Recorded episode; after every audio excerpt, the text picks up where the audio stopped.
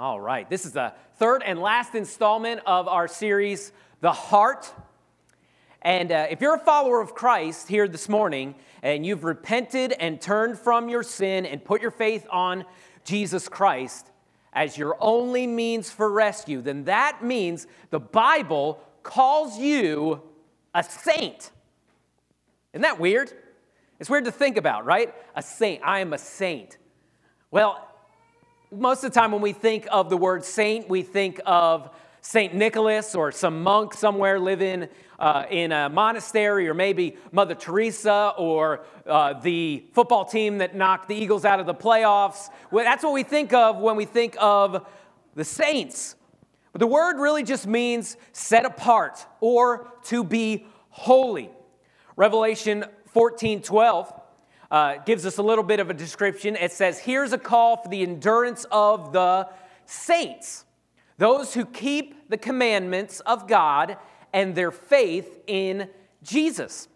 The book of Romans is written to the saints. The book of uh, Corinthians and Ephesians is also addressed to the saints.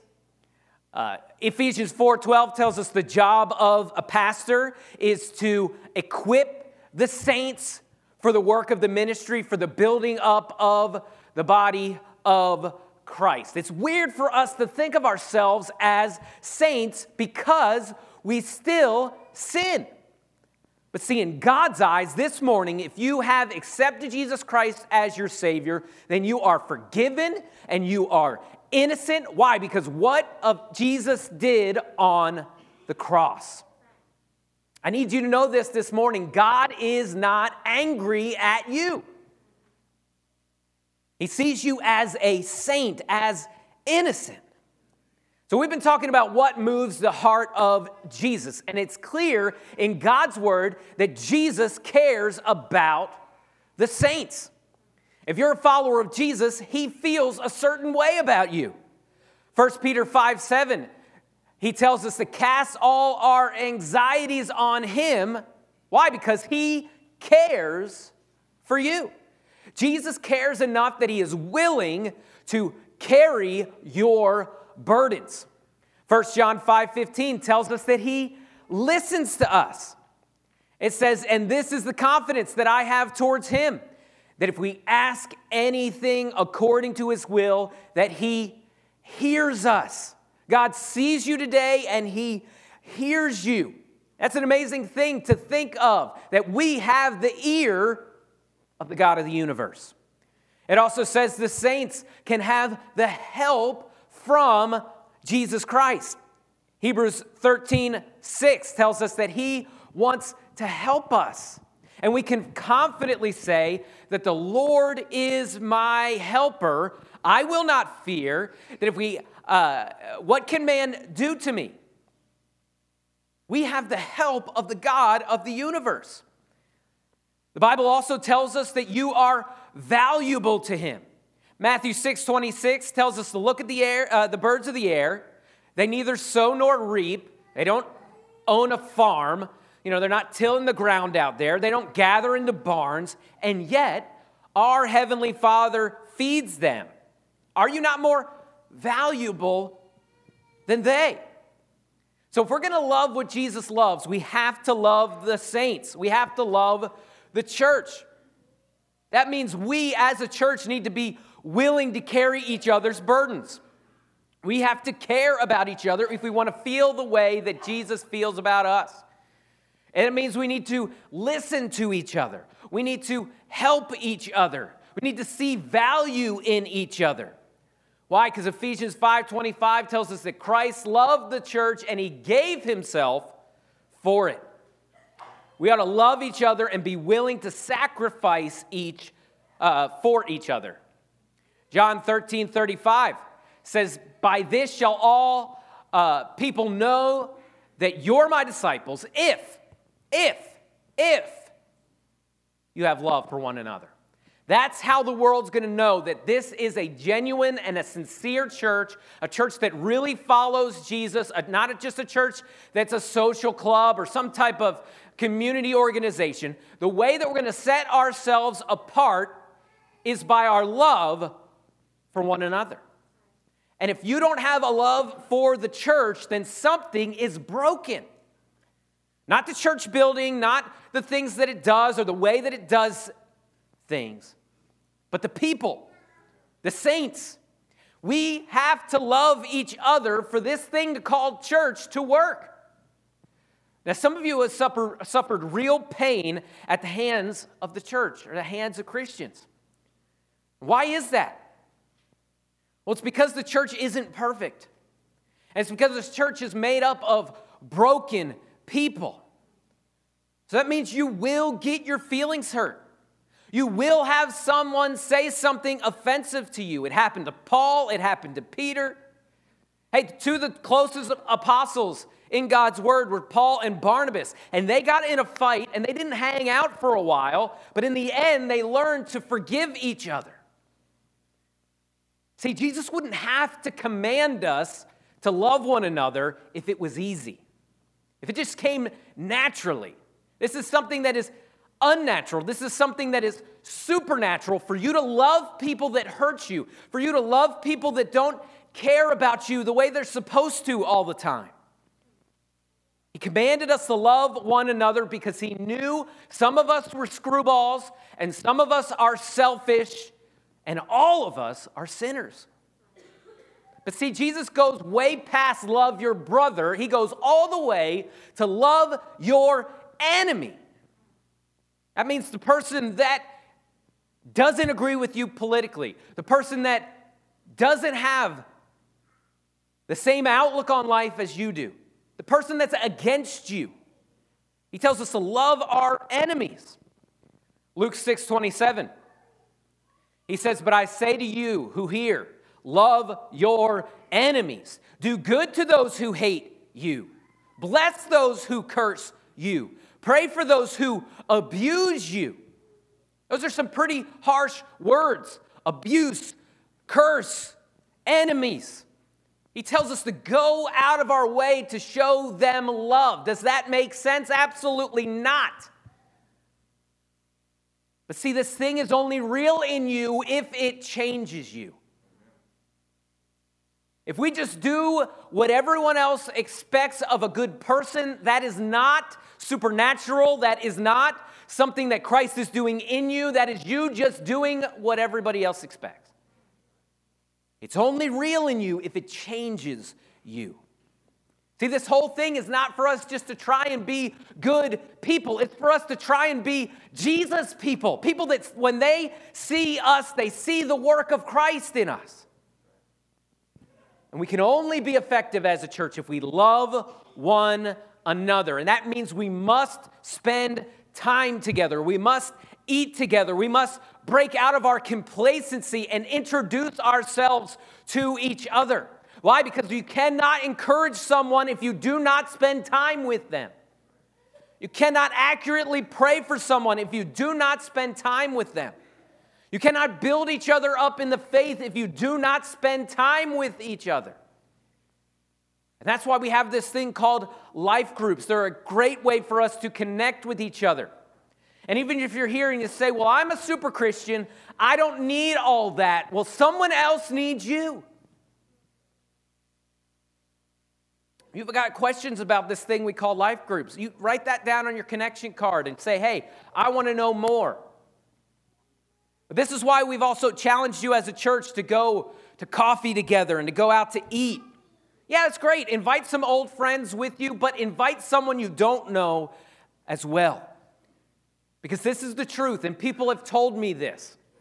People in this church feel disconnected from the family, and that is just plain wrong.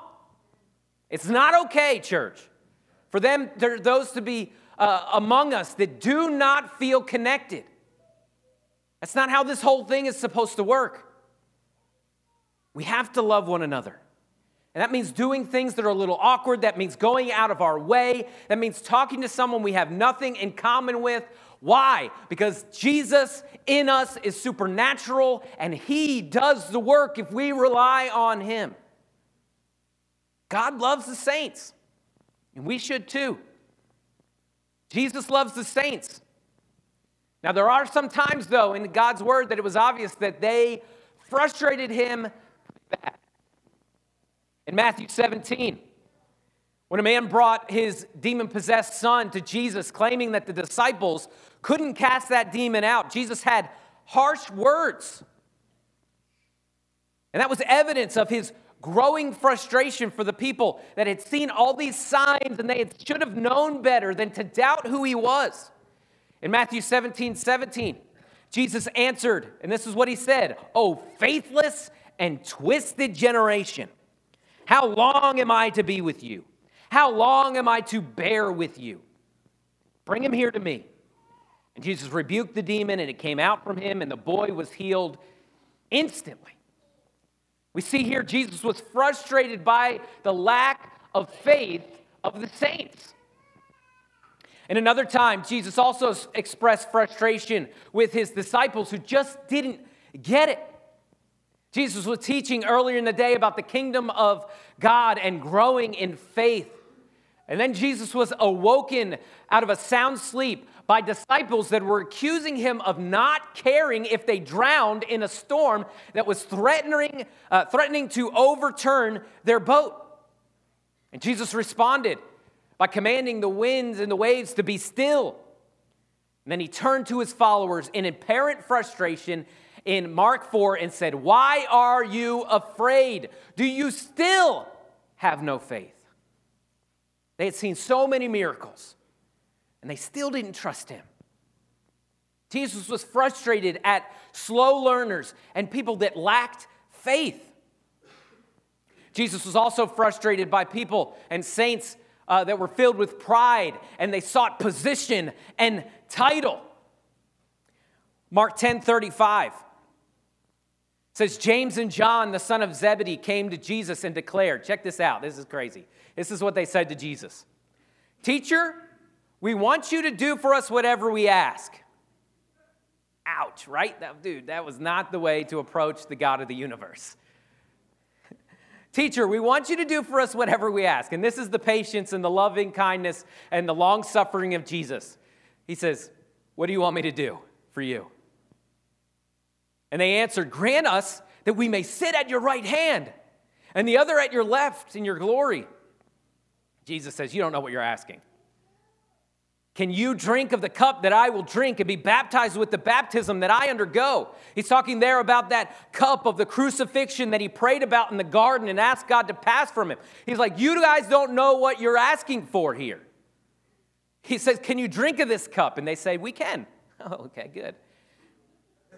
And Jesus says, You will drink of that cup that I drink. He knew that in the, in the future they were going to suffer that persecution for the cross. And he says, You will be baptized with the baptism that I undergo. But to sit at my right hand or my left is not mine to grant. These seats belong to those who, for whom they have been prepared. And when the ten heard about this, they became indignant with James and John. So Jesus called them together and said, Look, this is very important here. He says, You know those regarded as rulers of the Gentiles, lord it over them and their superiors exercise authority over them. He says, You know how the world looks at power and authority. He says, You know how uh, the, the king is worshiped and is served, and the generals are obeyed and they, uh, they rule with an iron fist. But he says, It shall not be this way among you.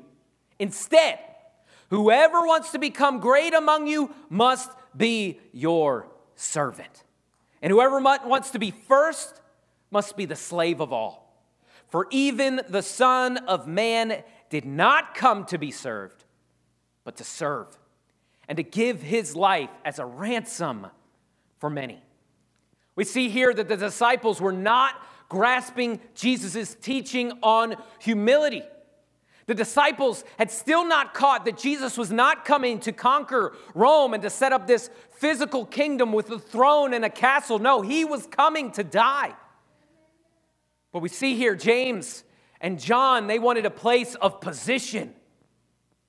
They wanted respect, power, a title. They wanted to be decision makers. They wanted influence. They wanted glory. They felt like they deserved it. But Jesus makes it clear that the greatest person is the unheralded servant. The person that doesn't push their name to get a title. The person who is willing to serve and not be served.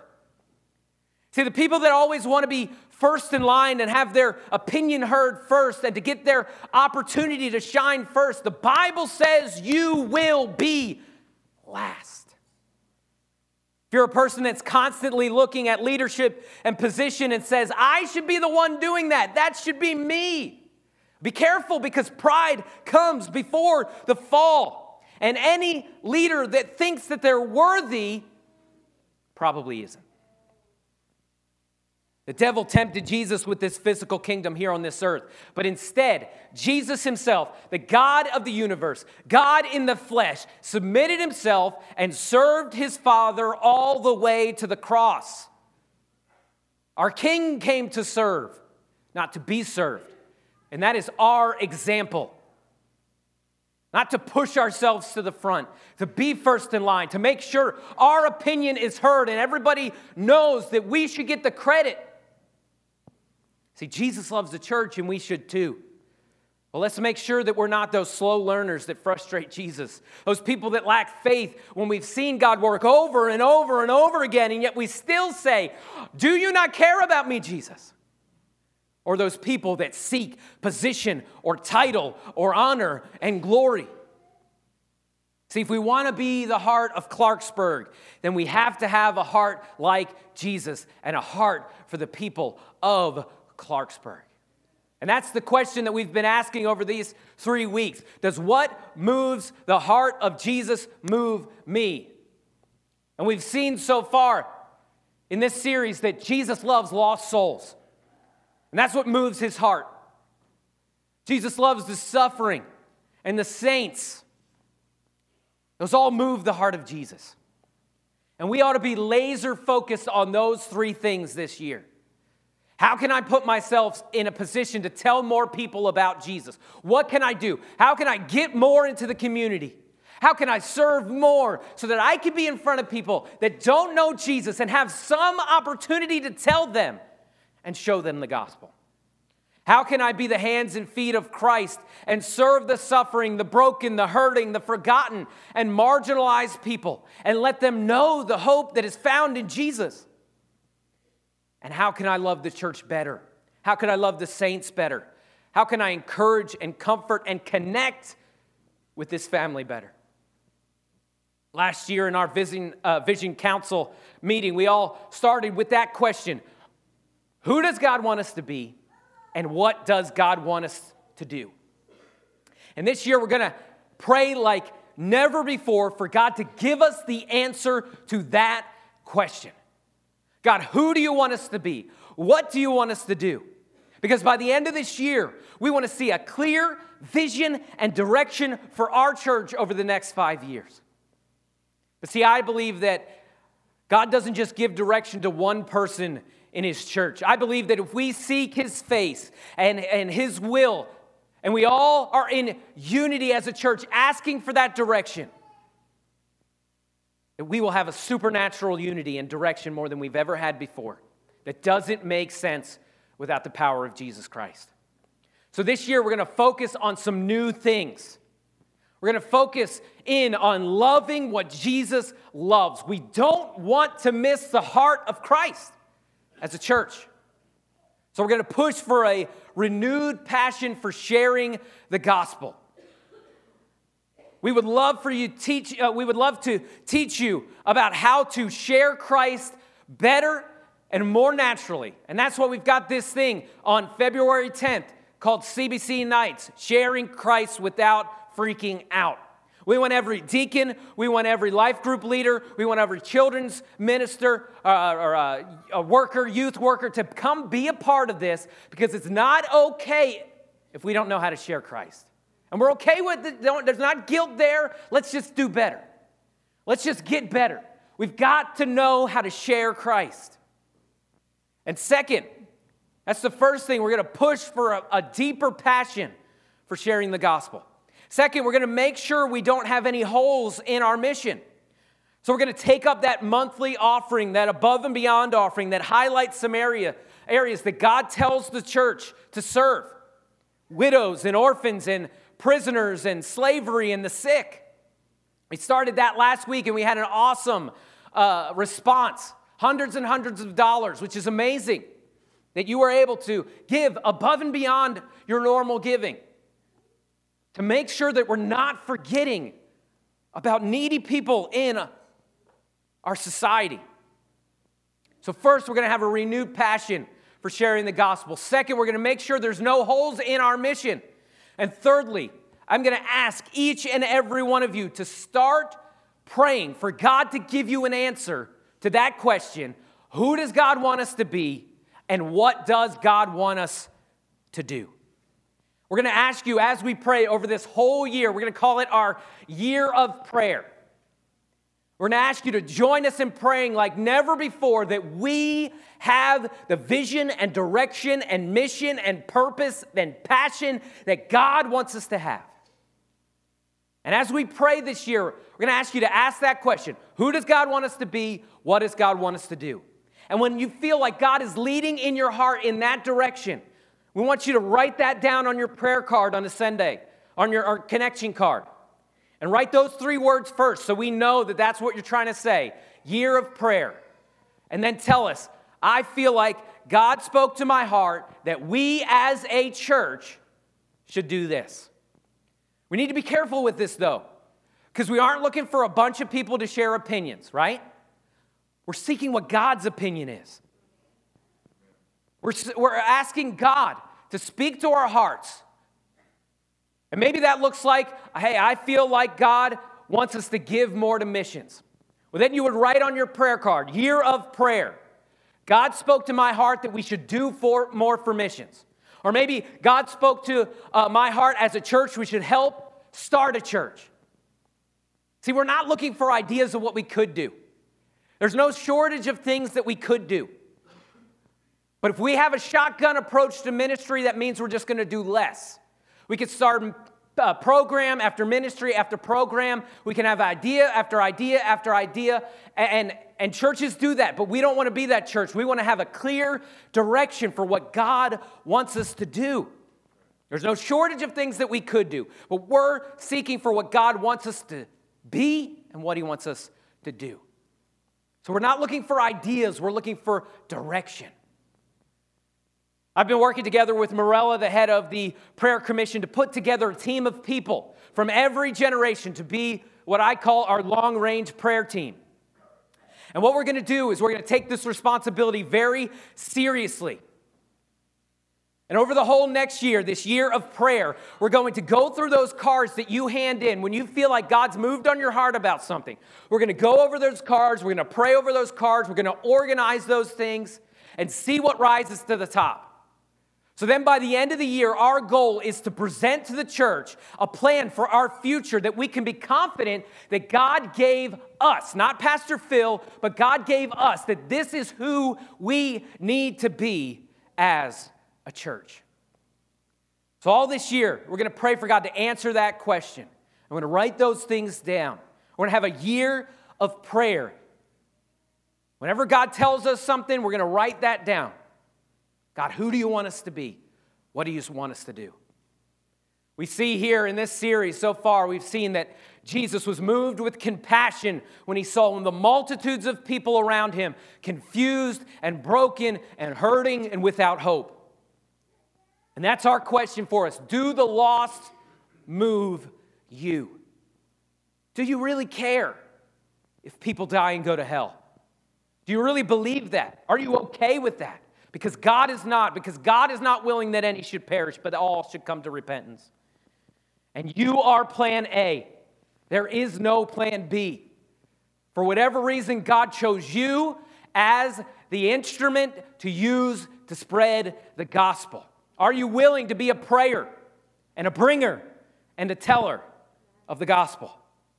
Jesus' heart was also moved in anger when religious people took advantage of other people for their own gain and they lifted themselves up, and when strangers aren't welcome and are pushed out of the house of God.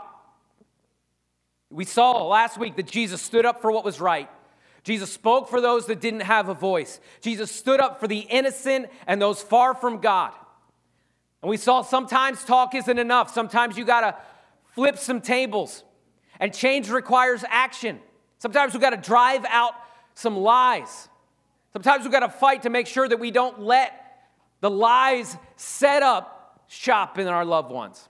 We've got to stand up for what is right and stand up for the outcast. We've got to pray for God to help us to be bold and to have courage and to take action and to help us find those outside and bring them to God. Help us to be like Jesus. And then we, today we see that Jesus' heart was moved in love for his saints.